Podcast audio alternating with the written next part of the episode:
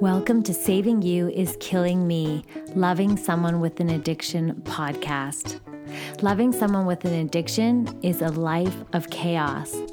This podcast is to help you take back your power and build strength, hope, and restore peace in your life. We use the science and art of positive psychology, professionals in their field, along with personal stories of hope, resilience, and strength. We hope you can discover how the courage to focus on you can help put your life back together. When you are in a place of exhaustion, hopelessness, and emptiness, we are a community that knows all too well the turmoil that comes from loving someone with an addiction. We are here to help you compassionately struggle well.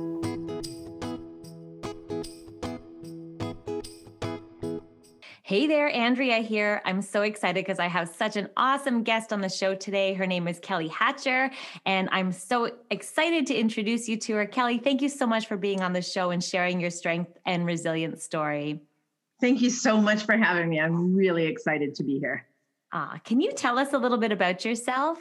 Absolutely. I am a mom of two boys, single mom, living in uh, Southern California. And my oldest son, who will be 23 this month, has been struggling with drugs for this month will be 10 years. And he is, um, we've had at least 16 rehabs, uh, probably over 20 detoxes, if I, if I know even all of them. Um, he has been up and down, started with weed and progressively got to pills to heroin to benzos to um, unfortunately lately even fentanyl. So um, he just he struggles he struggles hard and um, hasn't found uh, his his life of what what is his purpose yet. And um, he's in a rehab right now and um, i think he has like three weeks but you know what? I, i'm i'm praising those three weeks of go baby go. Those are solid positive three weeks. So um, it's has been a crazy roller coaster. My other son's a type 1 diabetic and so having two kids with two different diseases um, and doing it alone has been a challenge for me. But um, definitely i'm growing i'm learning and I finally have found the power and the strength to be okay in my life instead of uh, wanting to drink myself or sleep all day or cry all day in the shower because I didn't want my other son to know how messed up I really was. Um, I'm really good at that time of faking it till you make it. And from the outside, I look like, you know, my shit was together. And honestly, I, I was a hot mess. And um, I just I needed I needed to find a coach. I needed to find a therapy, did a lot of therapy, but finding a recovery coach really helped me like finally realize, wow, wait, I have a master's in counseling. Like I counsel kids every single day and all of a sudden, you know, I was like, wait, I can't save him. And This is not my battle. Where for years if they made little princess tiaras, I would have one and I would be the queen enabler. And I would have, you know, thought I could fix him by yelling, screaming, crying, um, challenging, threatening. I, I did it all and nothing was working. And um, finally, when I've let go, I, you know, he still struggles, but I'm at peace now. So it's been a long road, but um, I'm on the other side smiling and enjoying life again.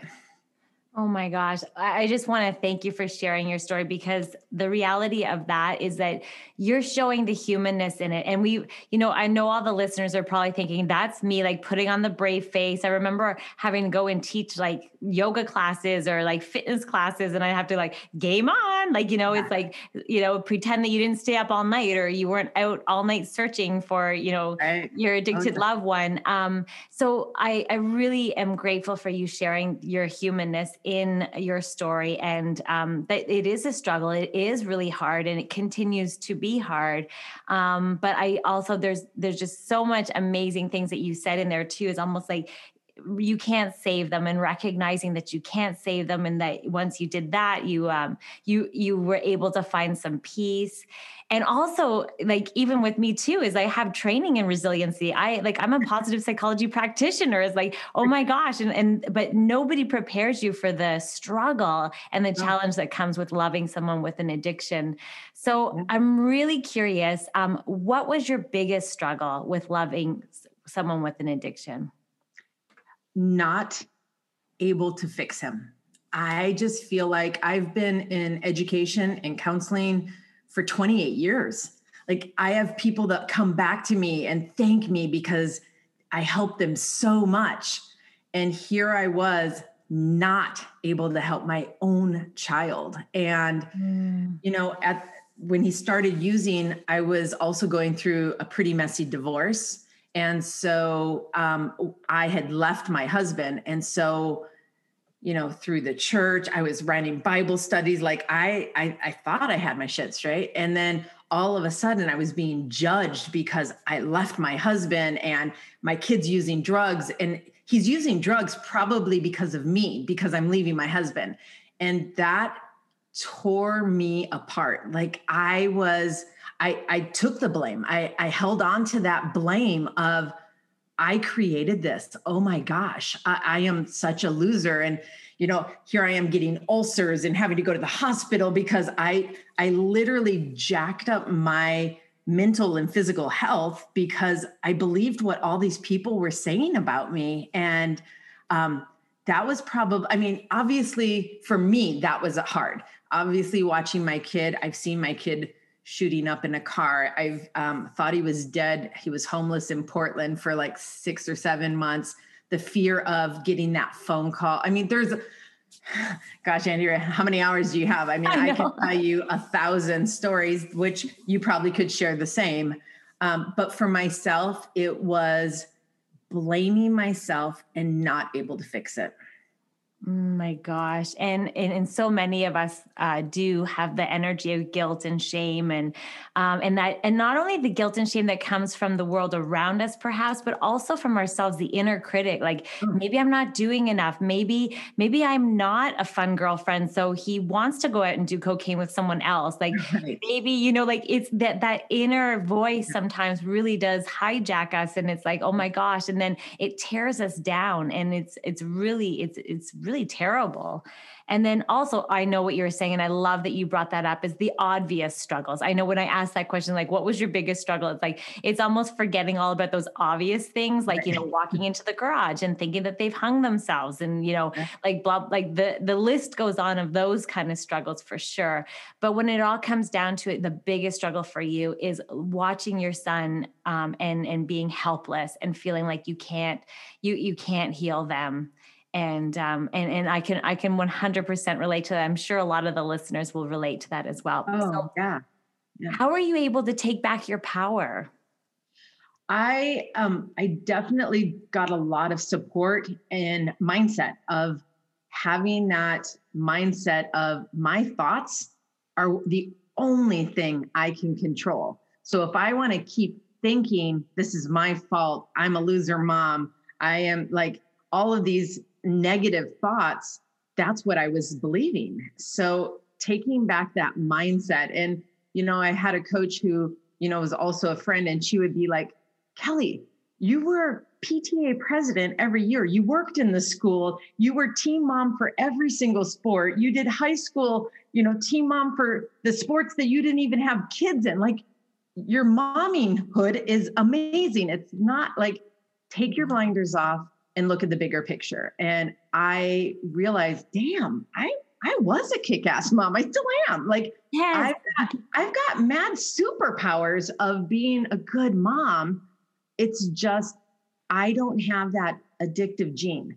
And so for many years, I just thought, you don't love me enough to fix this. You don't like just stop. Why can't you just stop? And there's addiction in my family as well as my ex husband's family. So we would always tell the boys, this is Russian roulette. Like you may get addiction. And we, of course, we didn't know what get addiction meant at that time, but it could be spooky. Don't do it. Um, but it was more of just stop and you know thinking it was a light switch and realizing wow wow kelly this is not a light switch. If he wanted to stop he's not doing this going screw you mom.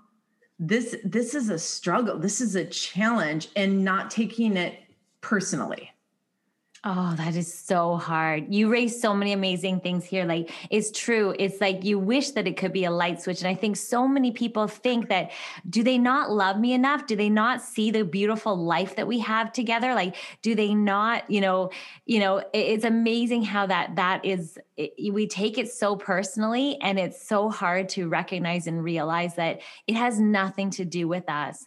Right. And um and and it really is that detachment from it is so important important. And I think what co- comes to mind too is all those realities of addiction, right? You did not cause the addiction. You are not at fault. Like as a parent, as a significant other, of someone, you know, who is addictive, it, is widespread to think that that is what happens, right? Like we Absolutely. think that we cause it, but um, it's also that no one expects to become an addict, right? Like who, like right. They don't go yeah. out trying. Crystal ball, what or magic eight balls? Shake that bad boy, and it shows up. You're going to be an addict. Like not, not in the realm of our world. Like we don't ever assume anyone we love or care about. We picture the, you know, sad, sadly enough, the homeless people um, on the streets that oh they have problems mm, poor things and now here i am i get i have bags in my car any homeless person i see i take out a backpack and i give it to them with all the hygiene and stuff just because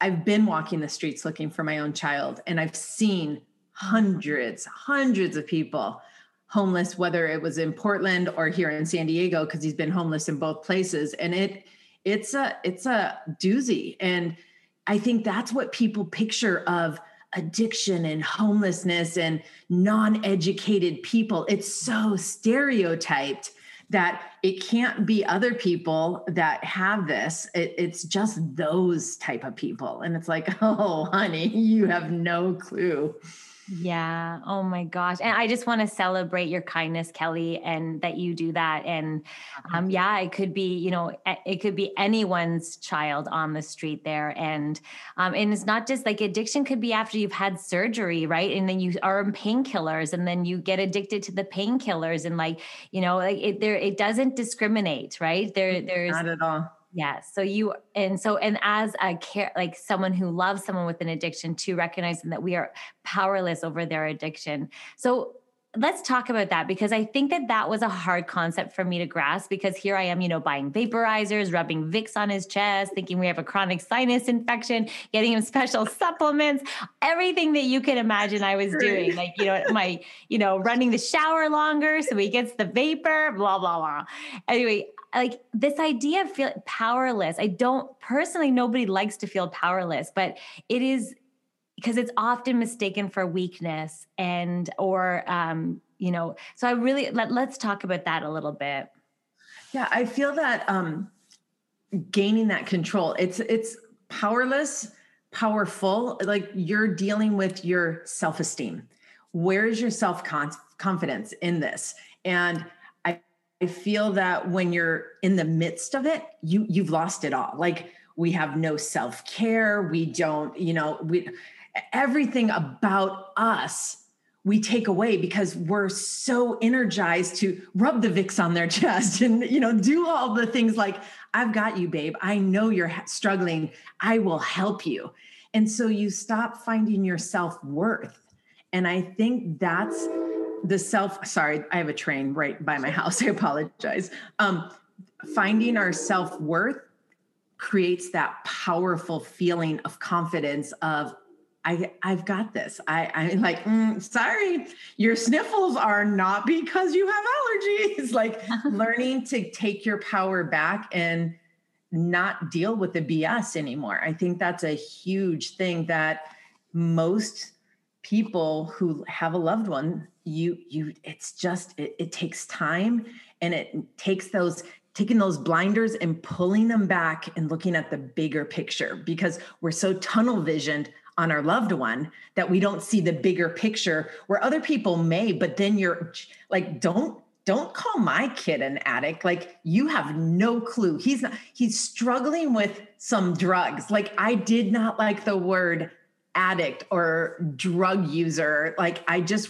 like let me buffer everything until I realized, oh crap, no, he is an addict. He is. And mm. once I owned it, I was good. But I had to I had to own it. Oh my gosh, you say so many amazing points here. And the idea here too is that they are also sometimes in denial of an addiction. Because I remember when I mine was my um, boyfriend had a hidden addiction for a long time until he couldn't hide it anymore because it was active addiction. And I remember him saying that, you know, don't worry, I'm not going to do it anymore. I'm just going to stop. I'm like, well, what are we dealing with here? Like, is it a huge problem? Like, are you addicted? Like, do you need help? Like, what are we doing? Oh, no, I'm not addicted. It's not that bad. But meanwhile, like, I've been seeing the behavior. So, like, I knew there was definitely like, you know, a huge problem. So then I started questioning, like, is there, am I being like, you know, is there paranoia yeah. being, being over the yeah I'm, and so the idea is is that, that the reality is that denial piece is there too right? And so taking off those blinders like no like and i used to google what does it mean to be addicted you know? And i love you. Like, i love it. Google it's like what it, what do cocaine addicts act like? Like you know like all those yeah. things like what are the symptoms of someone who's using cocaine? Yeah but you know what's funny? It's like I after like when someone brought it to my attention, do you think maybe he's doing cocaine? And I'm like, oh my gosh! So I googled it, and it's like bingo. Like it's like he read the instruction manual how to check. act. yeah, check, check, check. How to act when you are a, an active addict. So I also love the point that you said you must advocate for yourself and save yourself. It's really about um, and that we're all on various stages i and that it's time to like you know at certain points you realize it's time to take off those blinders and recognize that the only thing you can do is save yourself. So let's take let's talk about that. How so you how did you take back your power? Again having a coach and learning learning for myself about self-care. Like i have never even when my kids were little i never did self-care. Like i wasn't the girl that went and you know, had massages or manicures. Like I was busy running my kids and paying bills and cleaning out the pool and mowing the grass. Like I was the psycho mom who thought I could do it all. So self care was never a part of my life. And now learning that, okay, I really like massages and I really like, you know, taking care of my body. Like I know for me, I need to get those endorphins going because I mean, obviously, health reasons is important as well, but I needed it for the endorphins. I needed to get those happy because doctors were, hey, take this depression medicine, take this. And I, I know many people, and I was on medicine, any kind of medication to help me for a while,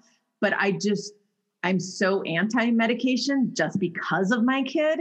It's a personal journey where I just feel that if I can get out and exercise, I'm a thousand times in a better place mentally and physically. So for me, it's it's taking back that power of self care and um, man, I go on a lot of walks and I lift some weights and I try to drink a lot of water. So that is where I'm at for taking back my power and realizing, okay, I deserve this. I deserve to be healthy and uh, having a joyful life. Oh, it's so beautiful. I love that. Yeah. And, and I love that you bring it up. It's so much more than just, you know, than just doing your hair and things like that. Like self care is really about, you know, deliberately doing things that will look after you emotionally, psychospiritually, as well as physically. And things like going for power walks or just walks in general. Um, I always say walks in nature are beautiful too. And like you said, massage is like treating yourself like you're worthy. You're worthy of care and concern. And, um, so important, so important. A lot of people they they they forget about self care, especially when they're caring so much for somebody else. So that's wonderful. So, what has been the biggest lesson um, that you've learned from loving someone with an addiction? Um, the power to let them find their journey. Like I, I tell my son anytime I talk to him of, I love you. I will always be your biggest cheerleader, but I have to love you from a distance. And, um, you know, I moved in November and he has no clue where I live. Like, as of right now, um, I don't feel comfortable with that. And it's okay. Like, uh, uh, people are like, your kid doesn't know where you live. and it's okay that you can you can be distraught over that or you know offended that I wouldn't tell my child, but I've also lost every like wedding rings, uh, jewelry, computers, cameras, you name it, oh, yeah. credit cards. I mean, I, until I know he's in a healthy place, there's no way in hell he's going to know where I live. Like I'm okay with that and letting him know I love him but this is yours now honey you are you're no longer a child in my house and you have to figure this out on your own so uh, just i don't i hate the word letting go because i am so never going to let go of either of my kids ever mm. but i will be their biggest cheerleader and say go baby go you you've got this and um, i'm here to support you never been a cheerleader in my life, but I can I I could probably do a cheer if they need it, but I'm there for them from a distance though. That is so beautiful, Kelly. And I really love the fact that you brought up boundaries. And um, I know a lot of people talk about boundaries and codependency and kind of sounds like, you know, it sounds so negative and like victimhood, yeah. but um, but honoring the fact of what the boundary is for you. It's it, this boundary that you just set is to protect yourself. And a lot of people think they're setting boundaries to like discipline other people, but really that boundary you needed to set for yourself. It doesn't matter if anyone else understands it. This mm-hmm. is something that you've put into place that is going to keep you safe. That's going to be a form of self-respect. It's going to be a form of self-care and self-compassion around it. So I just want to celebrate that you have set such a beautiful boundary that is protecting you. But then also, loving from a distance like you're not removing and neglecting in any way. Um, so that is so beautiful. I love the way you put it too. Thank you. Yeah i feel that many people think boundaries are the rules and these are the rules because you're a bad person so i have to set these rules for you and it, it literally has nothing to do with the other person. It's to protect myself and they're guides they're they're guidelines for me. I don't want to say there's these are rules and these are like if you fail this rule you are you're going to hell. Like it's not like that. It is literally these are guides to help me live a healthy life that i don't have to worry of you break one of my boundaries these this is the consequence. There's no ifs ands and buts. This is how it is. And I think everybody needs boundaries, whether you're dealing with addiction or not. Like our world, we need boundaries because our kids are not growing up with a lot of boundaries nowadays. And uh, we've got some problems. Uh, you know, I counsel kids every single day. Uh, and you just see these kids who just don't understand it but it's it's so so important for our, our children to have these as well not just us yeah, it's amazing. And yeah, I often I often talk about boundaries being almost like a fence, you know, in your backyard. They keep out, you know, the, you know, it's the crazy dogs or the, you know, the wild dogs, and it keeps you your peace in your backyard. Um, and boundaries are just it's for you. It's not um, creating rules for other people. And so, and I also love that um, your biggest lesson too is all about loving from a distance and setting those boundaries. And I know oftentimes like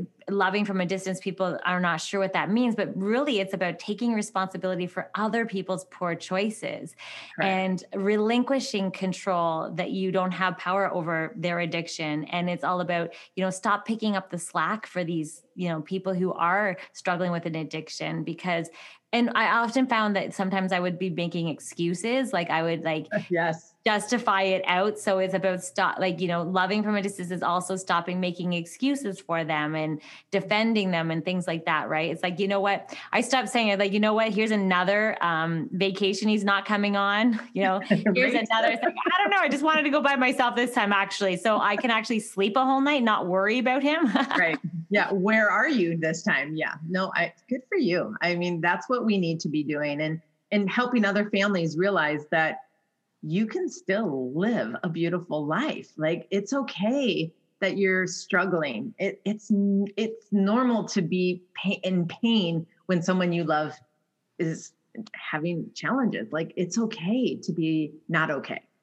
Yeah, and that's that's actually one whole chapter in my book. It's like it's okay not to be okay, and and honoring your emotions, right? Even the even the negative ones, and that they're there for a reason. And I think a big shift too is moving out of that rescue mode and that stress response um, mm-hmm. is is really important. And loving from a distance really does bring that feeling of peace um, for sure. So, for the listeners, and maybe someone who's in the muck of things, you know, they're on the roller coaster, they're on the merry-go-round, um, or they're just struggling in general because they love someone with an addiction. Um, what advice would you have for them? Take care of yourself.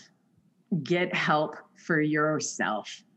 You can't fix your loved one, but you can fix yourself because addiction is a disease that affects family and loved ones, friends.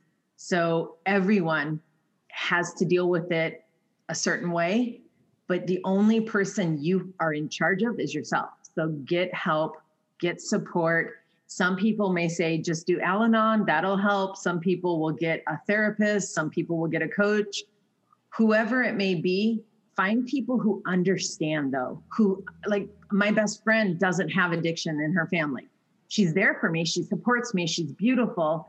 But i relate more to people like you. Like it like you get me. You, you're you're as i'm sharing your head's nodding. Like you understand exactly. And that helps because you can brainstorm and we can actually laugh together because at the moment you're in it there's no there's no laughter like none. So now we can say oh yeah oh my gosh i can trump your story. Let me tell you this one and we can joke on it a little bit because you have to be able to laugh at some of this stuff because we don't have control of it. So find some joy, find some laughter. Laughter produces those endorphins as well. And we all need that the serotonin, the endorphins to get our body feeling in a positive state of mind. Oh, it's so beautiful. I love that. And I'm all about, you know, leveraging positivity and positive emotions, even if it's just, you know, trying to milk out a moment of joy as much as you can. exactly. Because um, sometimes it can be hard to find those moments of joy. Um, but I also love the the piece that you talked about with that common humanity. Like when you do reach out to people who are also going through the struggle, um, it makes you feel like there's a common humanity there and that you're not alone. And that is the whole purpose of this community and the, the private Facebook group and the book and everything so that you can relate and you can talk with people and also be of service to others because science has shown that when we help others and we're being of service as well, it actually improves our own well being too. So it's really important to have community. And I love that you brought that up. It's so beautiful. Well, okay. for all of us. I mean, I know for me, it, you know, people are saying you've counseled for so many years and now I'm doing recovery work for, you know, coaching for people. And to be honest, it helps me too. Like it fuels me. So not that it, I, you know, yes, I have a heart and I want to help as many people as I can, but it also helps me as well. So it's a twofer. And I think that's important because we're always growing no matter what situation you're in. If you're stagnant, there's a there's a problem. You you need to keep finding more personal growth, whether it's working out or or mind or just in, information to keep feeding yourself. So I, I just I think it's really important for all of us to keep growing. Oh, I love that. And keep growing and learning. And actually, um, achievement and accomplishment and growth is actually so detrimental for our well-being. And it's actually one of the pillars of well-being in the well-being model in positive psychology. So it's so true. Like and feeling like you have meaning and you you contribute to this world. You have worth. You're worthy and you you can show up and you can make a difference in people's lives and that you're you know it feels so good and it does feed us on such a deep level. I love that you brought that up Okay, Kelly, people are going to want to get a hold of you. And I know you are doing coaching as well. Please tell us like what you're up to now and how people can get a hold of you. So I am, um, my website is New Day Family Recovery because my mantra in life has always been when things are bad, tomorrow's a new day. We've got tomorrow. Like, let's not, if in this chapter, start a new one. Tomorrow's a new day. So New Day Family Recovery um, I'm on Instagram, Facebook, and I have the website, and it, everything's under New Day Family Recovery. And I have a podcast as well. Um, it's called The Mel and Kel Show, and we talk about feelings each month and mindset. So it's all about, you know, looking at things differently and finding that positivity in even the the worst scenarios. There's something in there. We need to grab it and hold on to it. So yeah, that's that's kind of where I'm at. I'm loving helping families right now when they have um, their child struggling, I, I want to be the one that offers the support to the families because when your kids are in a rehab or your loved one's in a rehab, it's finally the time you get a sleep. Like you're like, ah, but it doesn't solve the problem. Like you have to work on yourself and get help for yourself. So that's me. That's what I'm doing. Yay, Kelly. And we'll have all the links in the show notes, of course, that you can reach, like everyone can reach out to you. And I'm sure they're going to want to for sure and listen to your podcast. And thank you. thank you so much for being on the show and sharing your story of strength and resilience. It means the world to me. And I'm sure all the listeners as well appreciate. You are beautiful. Thank you so much for having me. And I hope you have a beautiful day. Yay. Thank you for listening to this podcast. If you want additional support, you can head on over to my website at andreaseydel.com, where we have a wonderful, supportive, compassionate community. We also have a private Facebook group and Instagram feed called Saving You is Killing Me Loving Someone with an Addiction. Be sure to subscribe here so you get the latest episodes. And of course, share this with your community and your support groups or anyone going through this struggle so that we can all work together to take back our lives and restore joy. Thank you so much for joining me, not only today, but also week after week. I'm so grateful that I get to show up for you and share these episodes every single week so that we can go on this journey together. Until next week, sending hugs.